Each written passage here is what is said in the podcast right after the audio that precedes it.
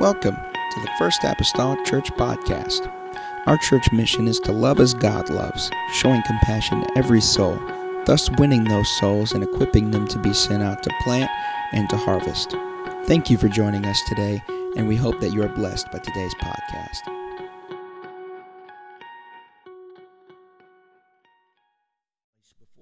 Genesis 35 and verse number 1.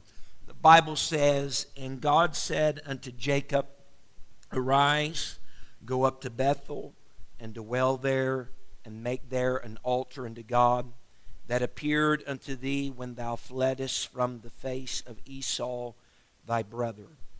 Then Jacob said unto his household and to all that were with him, Put away the strange gods that are among you, and be clean, and change your garments. Let us arise and go up to Bethel, and I will make there an altar unto God, who answered me in the day of my distress, and was with me in the way which I went. And they gave unto Jacob all the strange gods which were in their hand, and all their earrings which were in their ears. And Jacob hid them under the oak which was by Shechem. And Jacob hid them. The word hid actually concealed, or if you will, buried them under the oak which was by Shechem. Amen. This morning I'd like to just talk a little while along this subject matter the aftermath of burying a God, little g. The aftermath of burying a God. And that shouldn't be buying. I'm not buying a God, I'm burying a God. It's just a, just a typo. You heard me, burying a God. There could be, a, there is an aftermath to that too, all right, but that's not necessarily our subject matter for today. Maybe this needs to be a series. I don't know.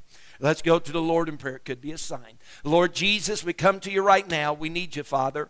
Lord, in this place, God, that you're able to help our hearts and our minds.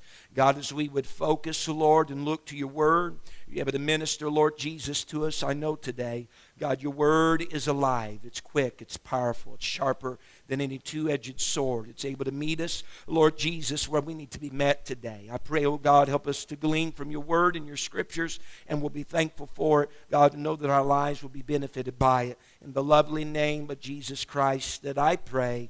Amen and amen. Everybody say amen. Amen. You may be seated this morning. Our scripture setting today is concerning uh, the story of the family of Jacob and their departure after some uh, horrific things have just happened in their family.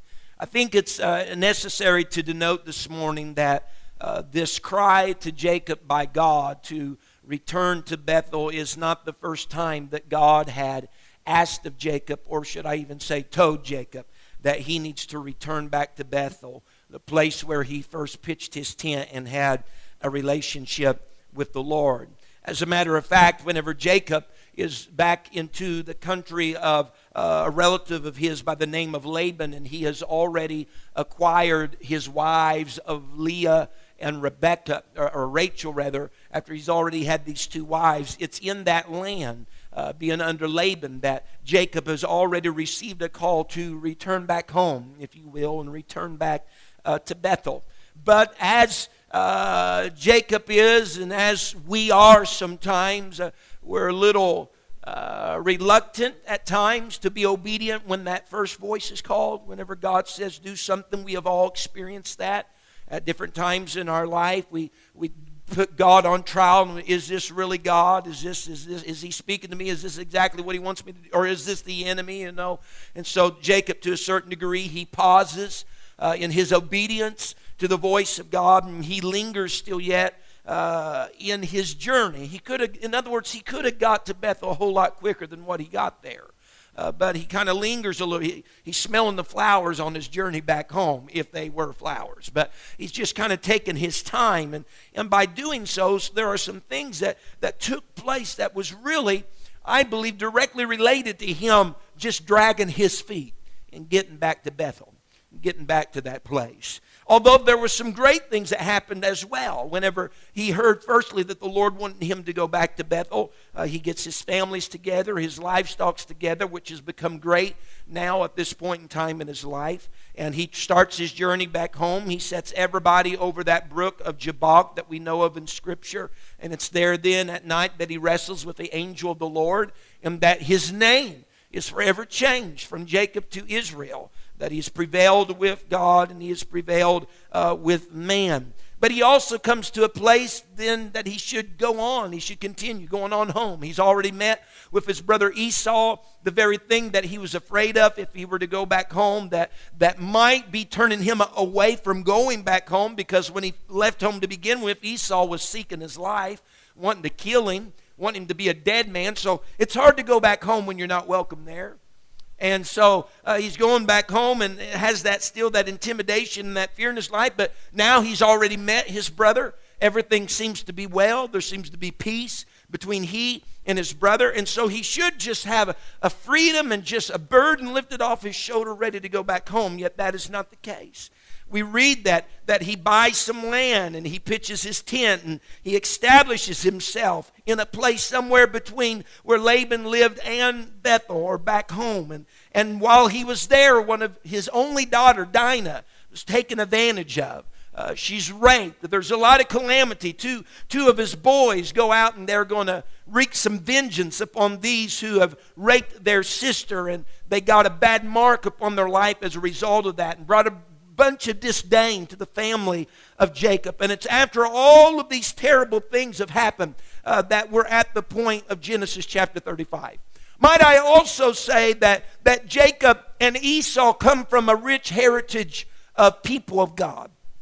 Jacob and Esau come from a great ancestry of Abraham and Isaac and then Jacob, of course. A great ancestry of people that were devoted to the Lord and who were seeking for a city whose builder and maker was God. They were the one true people of the Lord Jesus Christ. They did not serve the pagan gods as the other nations around them. Abraham, from the very beginning, his household, his father had served those type of gods, but God had called Abraham out of that mess called him out of that of serving other gods to serve the one true God. And so, Abraham being the father, if you will, of us all, to a certain sense, whenever we consider ourselves of Jesus' name, absolutely one God people, all the way back to Abraham being called out of serving many gods to the one true God, there was just a line that was started, was serving the one true God. And Jacob had been a part of that line, a part of that family. But something had happened during the years that he was separated from home.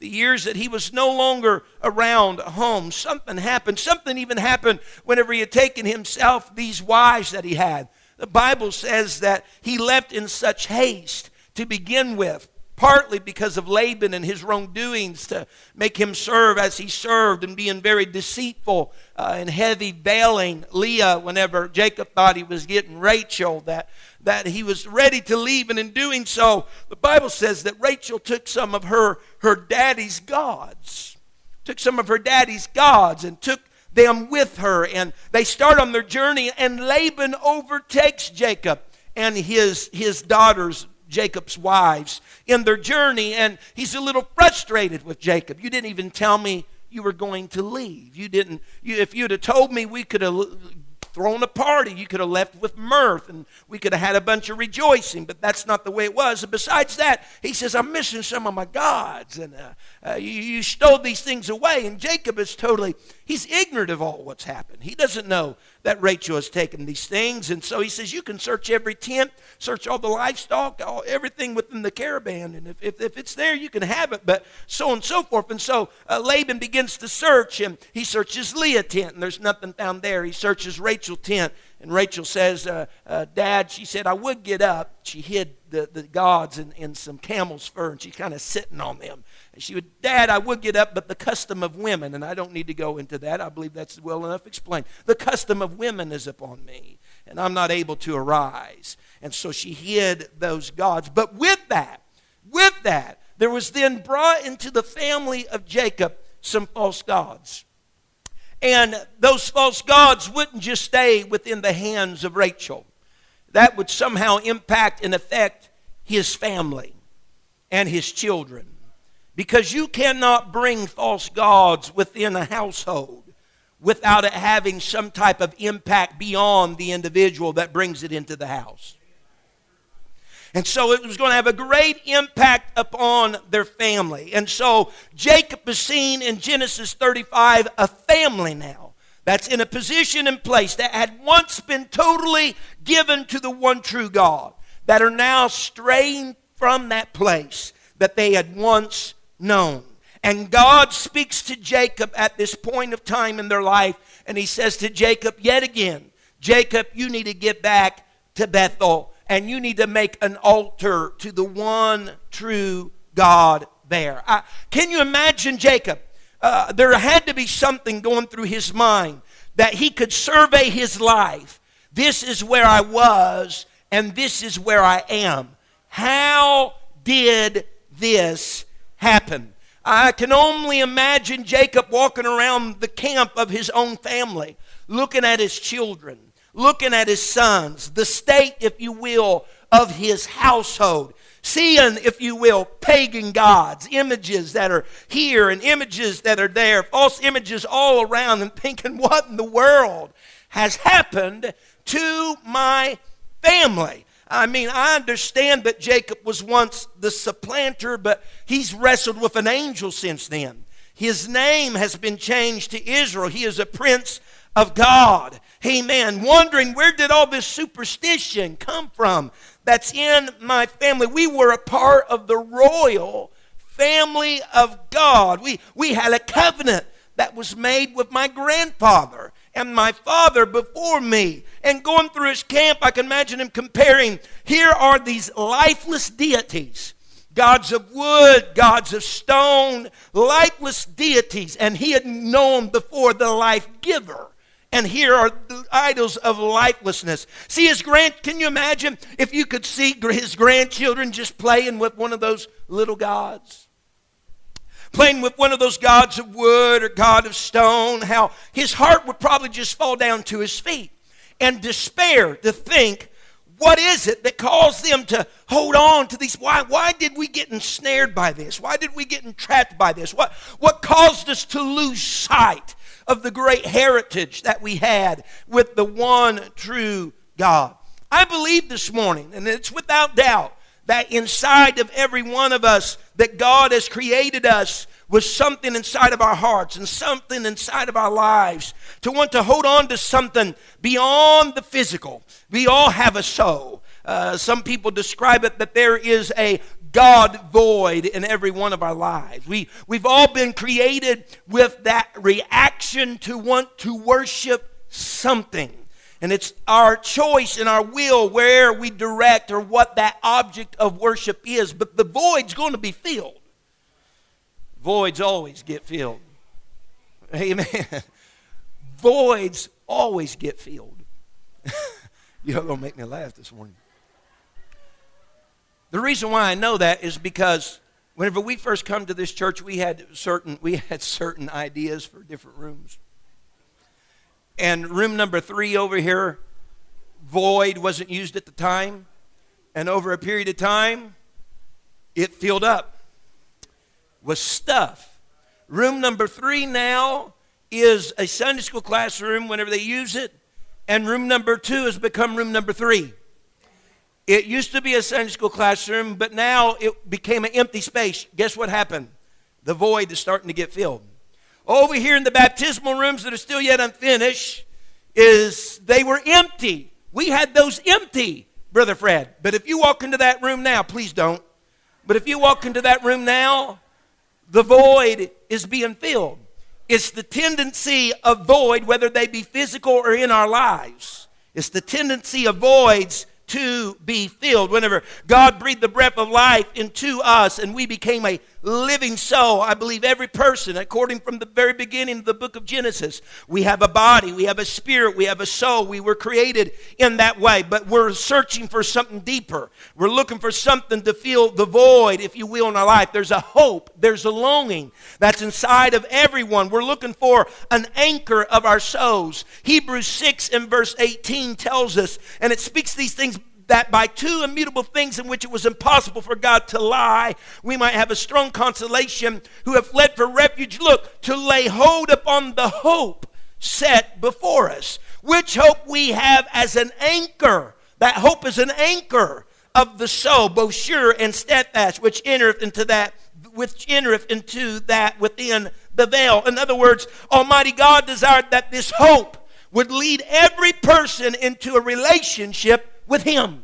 That that search, that longing for a hope would lead them into relationship with Him. And that's the reason why He created us. The Bible says in Revelations 4.11, Thou art worthy, O Lord, to receive glory and honor and power, for Thou hast created all things. For Thy pleasure they are created and were created. We're created for the Lord. And so it's only right for us to have a longing for our Creator a longing for our Creator, a hope, an anchor with our Creator. But since we have this free will, it's not always satisfied or filled with the things it ought to be filled with. Sometimes we look in the wrong direction. And I believe that's what happened to Jacob's family. He left home, he left Bethel, he left the house of God. It created a void. And that void wasn't going to go too long without being filled. Amen. They had a faith, they had a belief, but it was going to be filled with something. For them, it was filled with the pagan gods of their land, with of his wives, and they started placing their faith in their idols, start placing their faith in their gods of all sort. And it would go to deduce that whatever you place your faith in will become your God. Amen. Then the call for it came from God, though, to Israel or Jacob, however you wish to call him. Arise Take your family and go to Bethel. Go to Bethel. Jacob, go back to that place where the ladder was and the angels were ascending and descending upon the ladder. Go back to Bethel, that place that is noted as the gateway to heaven. Go back to Bethel, the dwelling place of God, the house of God. And so preparation started being made for Jacob. He and his family was going to go back to the house of God. But before they could go back to the house of God, before they could go back to the one true God, they had to do something with their strange gods. Mm-hmm. They had to do something with those gods of wood and stone. Hey, man, Israel called his family together. He told them, he said, We're having a family meeting. He says, I want you to go get your gods. I want you to go get your gods of wood and your gods of stone. Go get your images. Go get your icons. Go get whatever it is that represent or has represented a God to you over the years. I want you to give them to me. And the Bible says that Jacob took these gods that were given to him the earrings, the idols, the images, the icons, whatever it was. He took them to the forest of Shechem and he buried them or hid them under the great oak tree. Now imagine his children, this is all they've ever known. His kids, they've, they've only known these gods of wood and stone. And could you imagine? Uh, I mean, just literally, where are you taking my Lord? Where are you taking my God? Where's my God to be buried? What, what's happening to my God? How will I ever find him again? What, what will I do now? What will I do after you've buried my God? I mean, uh, uh, these false gods are, are buried, and, and Israel's going to take them to Bethel, the dwelling place of the one true God. You wouldn't think that would be too much of a havoc, but you know what? Idolatry and false gods have a way of snafuing you into a belief that it's real. The Bible speaks of a man in Isaiah, he's working to build his God. Now, that there within itself just gives a little difficulty to me. But he's working to build his God. He's got out his chisel, he's got out his hammer, he's whittling away at the wood. As a matter of fact, somewhere along the journey, it describes him that he's getting tired because he's having to manufacture his God. And so, this piece of wood that he's been working on to grave his God out of, he's getting hungry, this man is. You know what he does? He takes part of the same tree that he's making his God out of, and he builds a fire with the wood. Now, listen to me. And so here's part of the same substance that he's making his God out of that he starts a fire with. And then he makes some food upon the fire that comes from the same stuff that his God came from. And it all goes back to this idea. What in the world do you have to do in order that you're the one manufacturing the God to begin with? It's kind of like back in 1 Samuel 5, whenever the Ark of the Covenant is stolen by the Philistines and they take that Ark of the Covenant into the house of Dagon. Now, that, that, that wasn't a competition thing that was set up. They thought they were really honoring the Ark of the Covenant, honoring God for bringing him into their God's house.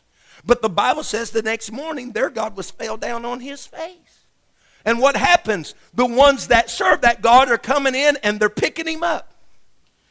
Ah, there you go, buddy. All right, everything okay? The next morning, he's fell down on his face again. His hands are separated from his body, his head is separated from him.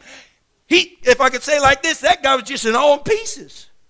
And the servants had to come back in and try to put him. Man, wouldn't you like to be serving a God like that? A God you got to manufacture, a God you got to set up, a God that, hey, hey, he's just as much as a re- we can just throw him in the fire. You know, it doesn't matter. You know, just whatever. Just, just, just do this with your God. That was the mentality that Jacob was dealing with. Amen. He says, what, what, what? Here's the people. What are we going to do? What are you doing with our God? Listen to me. Whenever you bury the strange gods in your life, the aftermath after that will will be this What are we going to do now? Where are we going to go now? What are we going to serve now? Where's our help going to come from now?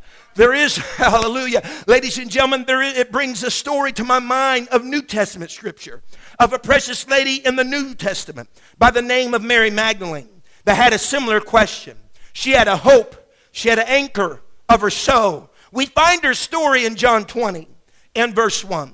The Bible says the first day of the week cometh Mary Magdalene early, when it was yet dark, unto the sepulchre, and seeth the stone taken away from the sepulchre. Then she runneth and come to Simon Peter, to the other disciple whom Jesus loved, and said unto them, They have taken away the Lord out of the sepulchre. We know not where they have laid him. We're not sure. Not, I know people try to put a label on it, but we're not real sure of the day or even the year of the Lord's birth. Don't really know per se the exact season. I know they tell you it's December the 25th, all right, but good luck with that to prove it. Yet the day of his resurrection is known all over the world, and I'm not talking about Easter either. Rose from the tomb. But for three days previous to him resurrecting from the tomb, each follower of Jesus must have wondered what's happened to my Lord? What am I going to do now? And so that is in part how Mary then comes to the tomb early that morning. What, what am I going to do now? The calamity, the one that we had put faith in, we've anchored our hope in, of our soul in. What are we going to do now? But whenever that day come, she came to the tomb. The anchor of her soul supposedly is gone. That question is in her mind. Where's she going to go? What is she going to do? And she comes to the tomb, if you will, of where her God was buried. But whenever she comes up on this tomb, different than what Jacob could do if he went back to the oak, different than what they could do if they would go back to Muhammad's tomb different than what they could do if they were to go back to Confucius' tomb. When Mary came to her God's tomb, she noticed something. The tomb is empty.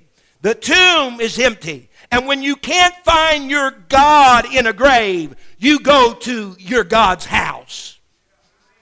Because Jacob, you go on back as many times as you want to to that oak out there in Shechem and you're still going to find your idols under the earth where they were buried. But for us today that serve the one true Lord, whenever we go to the tomb where our God was buried, so to speak, it's empty. So whenever the tomb is empty, you go to his house. Get back to Bethel. Because if you can't find God in his tomb, believe with rest assurance that he is dwelling in his house. All the Muhammad believers, they're still waiting at the tomb. Every individual of Confucius is still waiting at the tomb, but not us today. We don't have the aftermath like others do with their little gods. They're still standing there. They're waiting. They're waiting to hear from God, for God to interact in their life, for God to somehow settle an issue in their scenario. Not us, because we made our way to the house, because the tomb's empty. The tomb is void. We're going to the house of our God. Oh, let's just clap our hands into the Lord this morning. I love you, Jesus.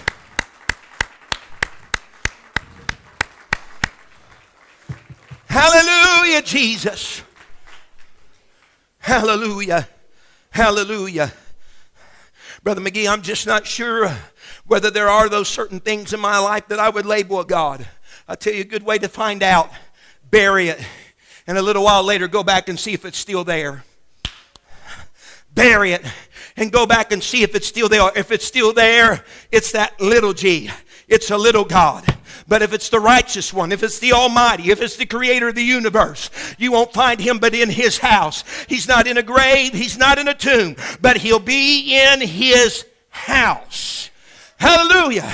See, all hope was lost for them because they buried something was going to stay dead and buried, but not for us. Not for us. Our hope is still secure. Our anchor is still steadfast. Our belief is still strong. He's alive. He's well forevermore. We're not asking today, where are we going to go now? What are we going to do? How are we going to get through this? What am I going to do with this sickness? What am I going to go do with this disease? I tell you what I'm going to do. I'm going to take it to his house, not to his tomb. I'm taking it to his house because he's not over here. He's not over here.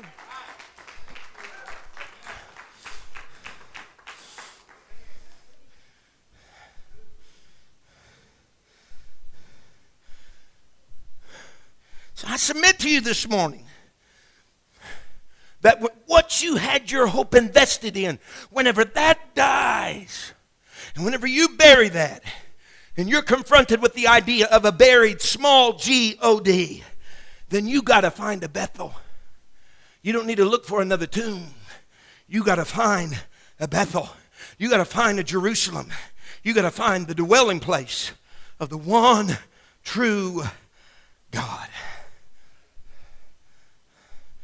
Jacob's coming out of the woods. He's got a shovel in his hand. Tears are flowing down the eyes of his family. They become attached to all that. But he holds a shovel in his hand because he just came out of the woods and buried their gods. They thought, man, surely they're going to, they'll come out following him, you know. They'll come out and prayed behind him. No, where he laid them, that's where they would be. That's where they would perpetually be. They never came out. Gandhi's never came out of his tomb. The King Elvis is, although people supposedly seen him alive, he's not been out. I'm sorry. Princess Diana, she's not coming out in her dresses. But they're sitting there. A lot of big proportion society are standing at the graves of their gods. They're standing there waiting for that anchor of their soul to reappear. They've not made it out yet. You know what? You know what? It's tremendous. For some, it doesn't stop them from having faith. Still yet in what's buried right there before their eyes. And yet it's not done a lick of good for them. They keep waiting. They keep holding. But death has claimed their gods. You know, there's other people that wait too in our society. Their graves look different. Some of them wait at the bars waiting for their God. Some are waiting on street corners, waiting for their God. Some are waiting in very prestigious office buildings and banks, waiting for their God, waiting for some spoken or alluded to promise to be fulfilled in their life, waiting for that hope to come true, that anchor that they've always depended on to be sure and steadfast. Amen. You know what's happening in society right now? By virtue of God, he's starting to pick off all the other little gods. Uh-huh. That's the reason why our healthcare system is being attacked, because to some that's become a god. And so he's going to pluck that God off. You know what all this is making a way for? For someone to stand up and say, I got the answer to all of your problems. I'll be the hope, the spirit of the Antichrist to arise and say, I, I got it all together. Amen. To try to get the masses. But you know what the sad thing of this is? He ain't going to be able to have the answer. It will appear as so. It'll be very, very, very convincing that he does. But while everybody else is standing at their tombs, let the church be standing in the house of God. Hallelujah. While everybody, what's the old song? I'm building my hope on things eternal. I'm going to hold on to that unchanging hand of God. Hallelujah. Those disciples and Mary Magdalene had waited three days. Amen and they were not disappointed. The angels, two of the angels said to them that gathered at the tomb, they said, He is not here. Why seek ye the living? Whew, I like that. Why seek ye the living among the dead? In other words, your hope, the anchor of your soul, is alive. Your hope that you've held on for these three days interim of time has not been in vain. You will not be disappointed. He is still alive. Amen. And in all this, we got to think about eternity. I, I, again, I can't tell you, I'm not a morbid person, but there's not a funeral go by that I don't have my mind lassoed on eternity and the brevity of life here on the earth. There's not a funeral that goes by that doesn't make me stand in my shoes and evaluate my own life and where I am and what I'm doing and what's happening or not happening. Not a funeral that does not go by. We got to start thinking about the anchor of our soul. We got to start thinking about the hope of glory. Amen. That we have not in ourselves, but hopefully in God. Amen. Over the course of our life, we develop faith. We develop faith in people, we develop faith in things. But the question I'm trying to bring our minds to is what are you going to do when those things are no longer there? What are you going to do when those people are no longer alive?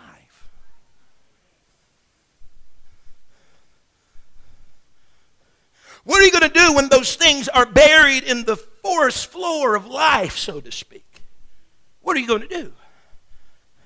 The Bible tells me that He, God, is the only one who can bring true salvation to you and I. Not only is He the anchor of my soul for the present, He's the anchor of my soul for eternity. And yeah, gods of this world may bring satisfaction, temporary hope, temporary joy, a temporary anchor. But my God is more. His death made possible salvation, the saving of my soul. Acts 4:12. Neither is there salvation in any other, for there is none other name under heaven given among men whereby we must be saved. Calvary was for me. Calvary was for you. Jesus died again so that we might live. Whenever we go to Calvary, that place of Calvary, from my understanding, they say that the crosses were at the base of Golgotha at the gate, at the base of that place that was known as the, the place of the skull. And yes, that the rocky uh, terrain right there actually has a semblance to the look of a skull. They crucified Jesus and the malefactors at the base of that cliff. By and large, the Romans, one of the means of doing this was to intimidate the people.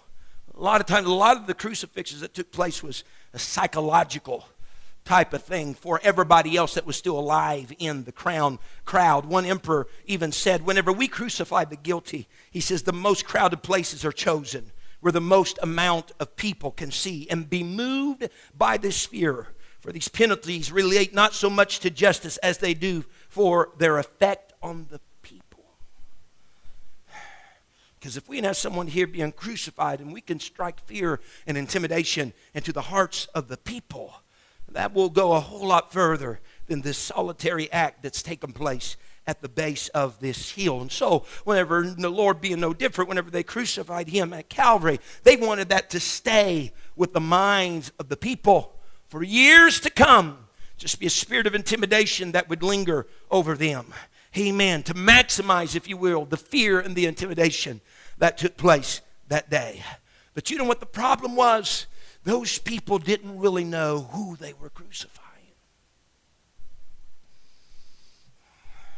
They didn't know that the same Lord in Christ that they were crucifying now and that they were using to somehow just breed intimidation and fear into the hearts of people, that the Lord would use that exact same place to be one of the greatest demonstrations of His love and of His salvation for those very same people. They didn't understand what they were doing when they crucified Jesus Christ because He wasn't just another so uh, called malefactor. He was not just an ordinary man. I even say this morning, Satan did not know the totality of what he was doing whenever he had those who were a part of it crucified the Lord Jesus Christ. For scripture tells us in the New Testament, had they known him, they would not have crucified him. They didn't understand a lot of things. They didn't understand that the 39 stripes that Jesus received with the cat of nine tails to his back would secure, no doubt, the healing for our bodies, or they would have never, never done it.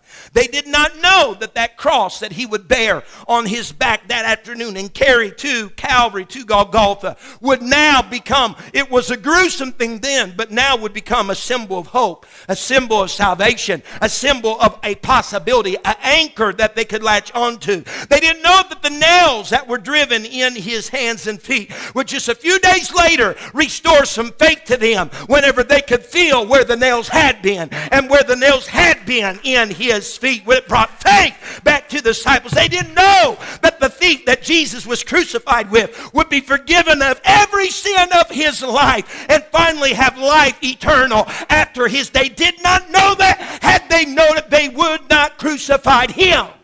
But you do not get the same results whenever a strange God is crucified. You don't get the same results when a false God is crucified. You can bury them in the ground all day long and you won't have these type of happenings. But whenever they try to put the Lord and Savior to death, there's going to be miracle. There's going to be sustained faith. There's going to be repentance. There's going to be salvation. There's going to be healing. There's going to be miracles. Amen. They didn't. They didn't know it when they put that crown of thorns on his head before he ever made it to that tree. That the blood that ran down there, he was reversing a curse of humanity's sin from the garden because the Bible says after the curse that the, the, the, earth would be cursed and there would be bramble and there would be thorns. And so was the bramble and the thorns that was woven together for a crown. And that curse, he said, I'll take it on my head and blood poured out and was. Re- Someone say hallelujah. Blood was poured out. They didn't understand all that, or they would not have done it. Hallelujah. Hallelujah.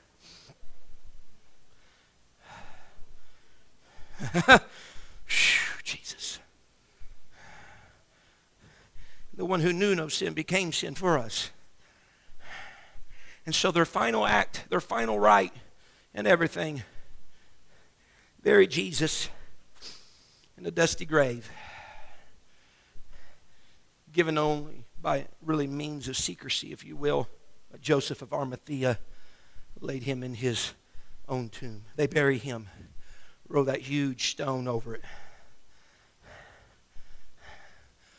I want us to know today that we're in the right place. Because if you supposedly lost the anchor of your soul and what you've had faith in, something that you had to manufacture, build, stand back up at times, support. If the thing that you've had your faith in has been buried today, you're at the right place. Don't, don't, don't stand at that grave with your hands clasped too long. Get to Bethel get to the house of God. He's still the anchor of our soul. And so the followers, not just Mary, but many of them, went to the grave of Jesus Christ. But you know what? Even the words of Jesus was after visiting them, after his resurrection, many of them had been to his tomb. You know what he told them, though, right? He says, Go to Jerusalem. Go to Jerusalem.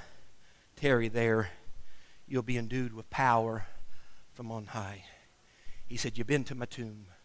I'm not there. He says, Get to my house. Get to my house. And if they wanted Jesus to be that anchor of their soul, they had to go to Jerusalem. They had to go to his house. But the sad part of the story, I don't want to linger too much, but the sad part of the story is this 500 started the journey. Bible speaks of in the New Testament. 500 started the journey. But those who showed up at Jerusalem in the upper room were 120 where the Spirit fell. About 75%, if you will, of them got distracted with life. About 75%, if you will, went back to some old tombs and old graves, still just waiting for a different outcome. Still just waiting for that thing that they had hope in and invested their life in to turn around and invest back in them. 75%. But 120 went to the upper room. They said, No, we got to get to the house of God. If you'll stand with me this morning, I'm closing with this.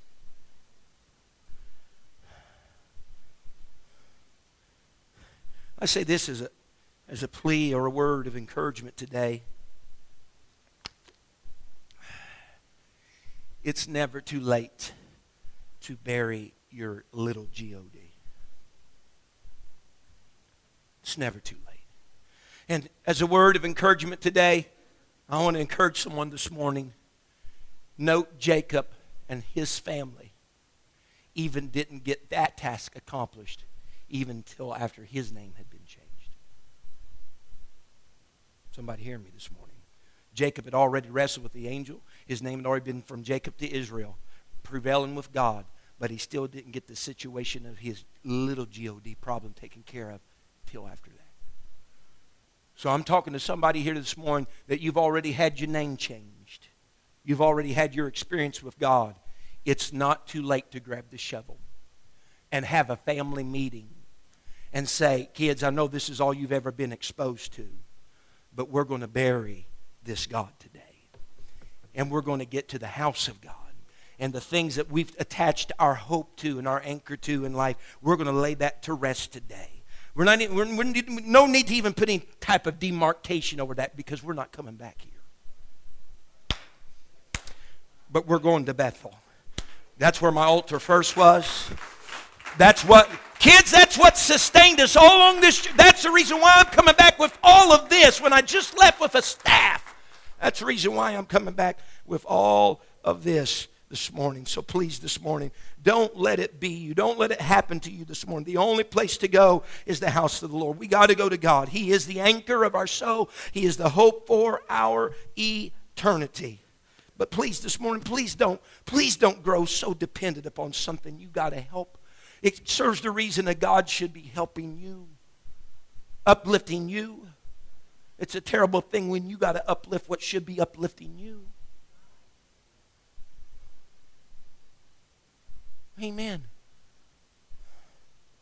You know, there has been times, and I understand there is commonly just with normal grief of the loss of something, particularly a loved one or whatever. There is a time of mourning.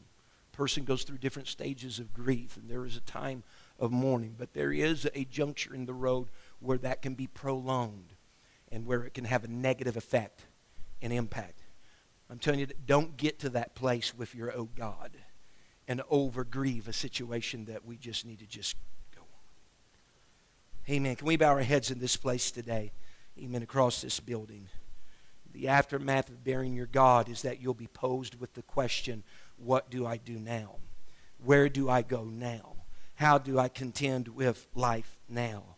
again, again. I know I've been repetitive somewhat in certain instances today, but again, I, I implore thee that if the God that you were putting confidence in isn't in the tomb, then go to that God's house. Hallelujah, hallelujah, hallelujah. And there's only one individual that I know of that satisfies that bill. There's only one individual that I know of that satisfies that little clarification right there. And that's the God that you and I serve not in the tomb, So let's go to his house. Our anchor is still there. Our hope is still there. Our security is still there. God, I come to you right now.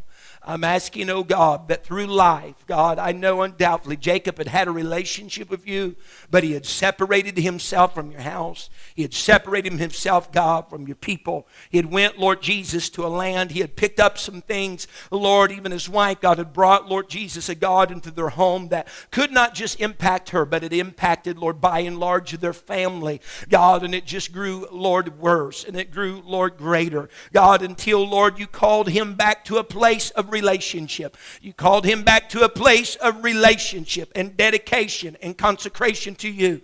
But he knew that he would not be able to solidify that if he did not take care of some of those little G-O-D gods in their life and family. God, I'm coming to you this morning. I pray, oh Lord, I want you to look, Lord, inside of my tent. I want you, oh God, to look inside of my life. Draw my attention to those things that I put anchors in. Draw my attention, God, to those things that I have put faith in. Those things that at times I believe, Lord, I can't live without it. Draw my attention to those things today. Help me, Lord, to speak a eulogy and dig a hole, Lord, and place them in the ground and bury them. Lord, grieve for a little while, but Lord, let me not stay there too long because I need to get to where that altar was first built. I need to get there, oh Lord, to where I first met you, where I first experienced you. God, let that be my anchor. Let that be my rock. Let that be my sure place this morning, oh God.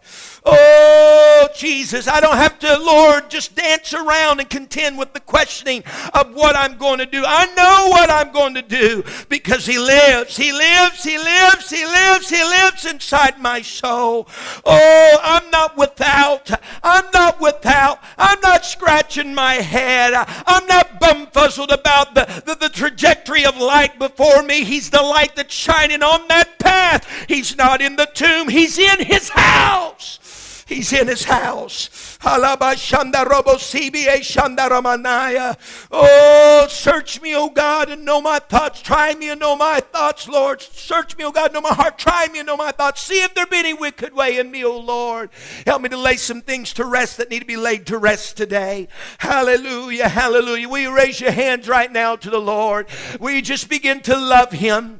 God, I love you. I love you. I love you. I don't want, Lord Jesus, these things, Lord. I don't want these things. God, if I got to prop it up, if I got to manufacture it, if I got to help it, if, if I got to somehow foot the bill for it, then it is no good to me. It is no good to me, oh God. God, I'm going to build life upon you. God, I'm going to build life, God, upon you. Hallelujah, Jesus. Hallelujah, Jesus. Hallelujah, Savior. Thank you for listening. If you would like more information about our services and activities, you can find us on Facebook, Instagram, and Twitter with the username FACMC. Again, that's FACMC. Thank you and have a blessed day.